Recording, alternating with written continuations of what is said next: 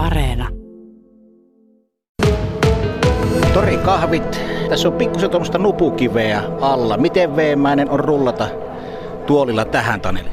Öö, joskus on sanonut, että mukulakivet on paholaisen keksintö. Merisairaaksi mennään tulla, mutta ei kyllä siitä pääse aina, mutta mieluummin tuommoinen tasainen asfaltti.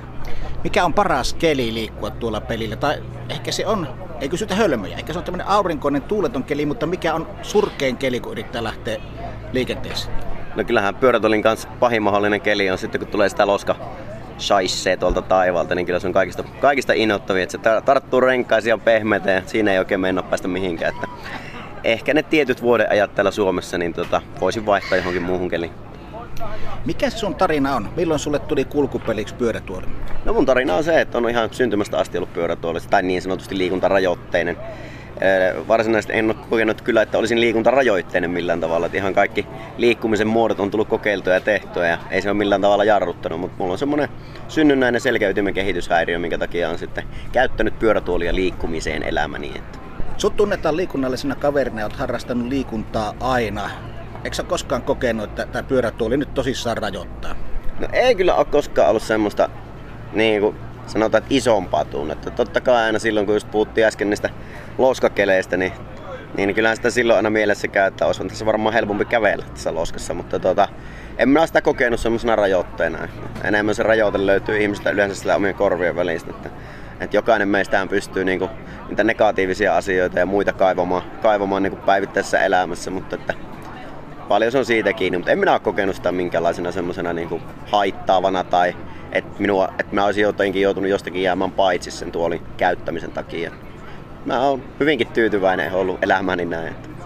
Miehellä on hymy kuin hangon keksillä korvasta korvaa. Mikä kaikki liikunta sulle on sitten tullut tutuksi vuosien varrella?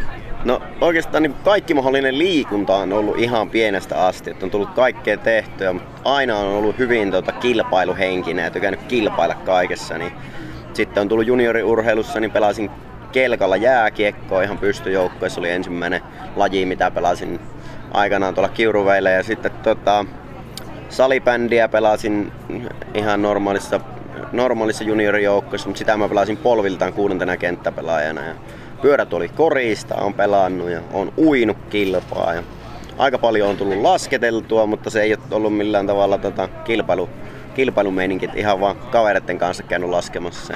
Murtomaa hiihtänyt hiihtokelkalla paljon. Lapsena käytiin paljon lomailemassa tuolla pohjoisessa perheen kanssa, niin sitten siellä tuli hiidettyä. Ja tietysti kaikki koululiikunnat ja muut tämmöiset. Ja, ää, sitten tietysti tämä number one eli tennis. Tennis on niin kuin, tota, vienyt mukana. Ja totta kai sitten semmoiset pihapelit, mitä silloin lapsena pelattiin, niin on siellä futistakin paljon pelattu. Kyynärsauvoilla pelasin tätä polviltaan maalissa, mutta maali oli vähän matalempi. Että kaikki, kaikki mahdolliset lajit on kyllä höylätty läpi. Miten tennis oli se, joka päätyi sitten ykkösvalinnaksi?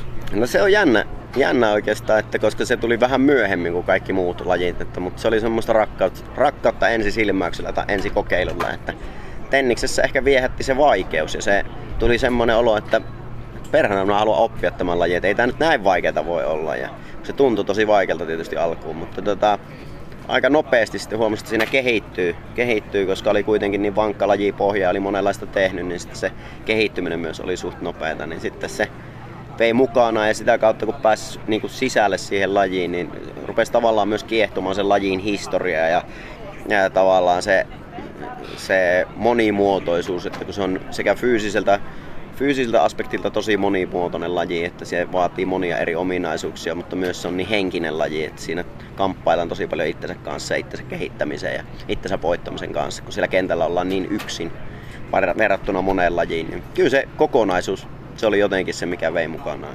Taneli, mietitään sun elämää nyt sitten urheilu ulkopuolella. Miten esteettömiä meidän yleiset tilat, missä sä haluat vapaa-ajalla liikkua, niin on? Missä, missä tilanteessa me ollaan?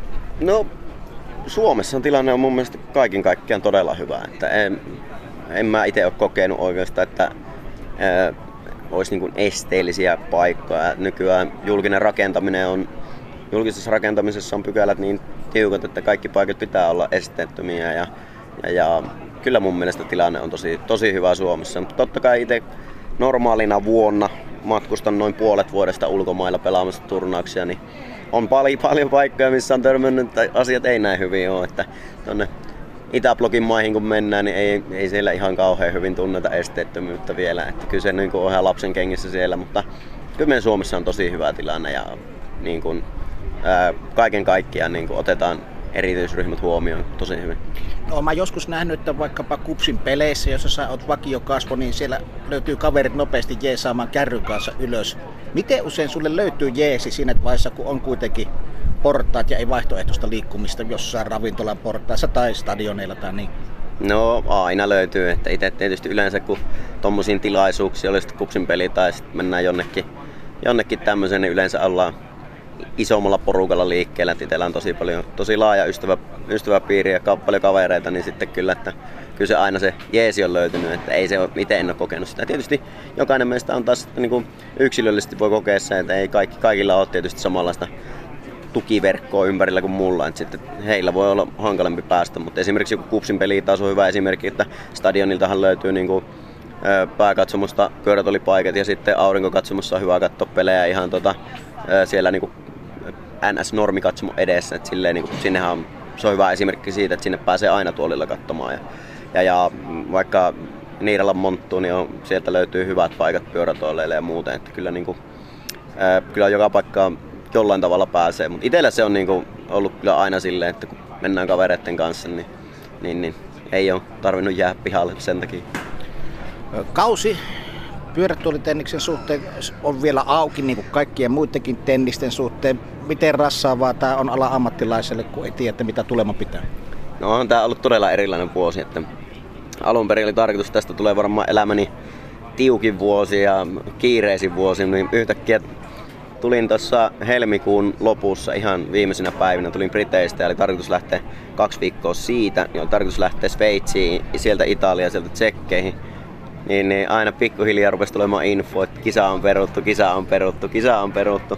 Ja sitten tulikin että seuraava info, että koko kalenteri oli tyhjennetty meille että ITF on kansainvälisen tennisliiton puolesta. Ja sen jälkeen tämä on ollut sitä odottelua, että oikeastaan tässä ei voinut mitään muuta tehdä, kun itse käänsin sen sillä lailla, että no niin, nyt on hyvä aikaa treenata ja kehittää, kehittää itteensä. Ja kolme kuukautta painettiin kovasti hommia ja viime viikolla sitten vähän otettiin ensimmäinen viikko vähän enemmän huilia ja, ja, ja tällä viikolla taas palattiin hommiin reeneihin. Ja nyt edelleen se odottelu on käynnissä, että tämä hetkinen info on, että ensimmäinen kahdeksatta alkaisi turnaukset.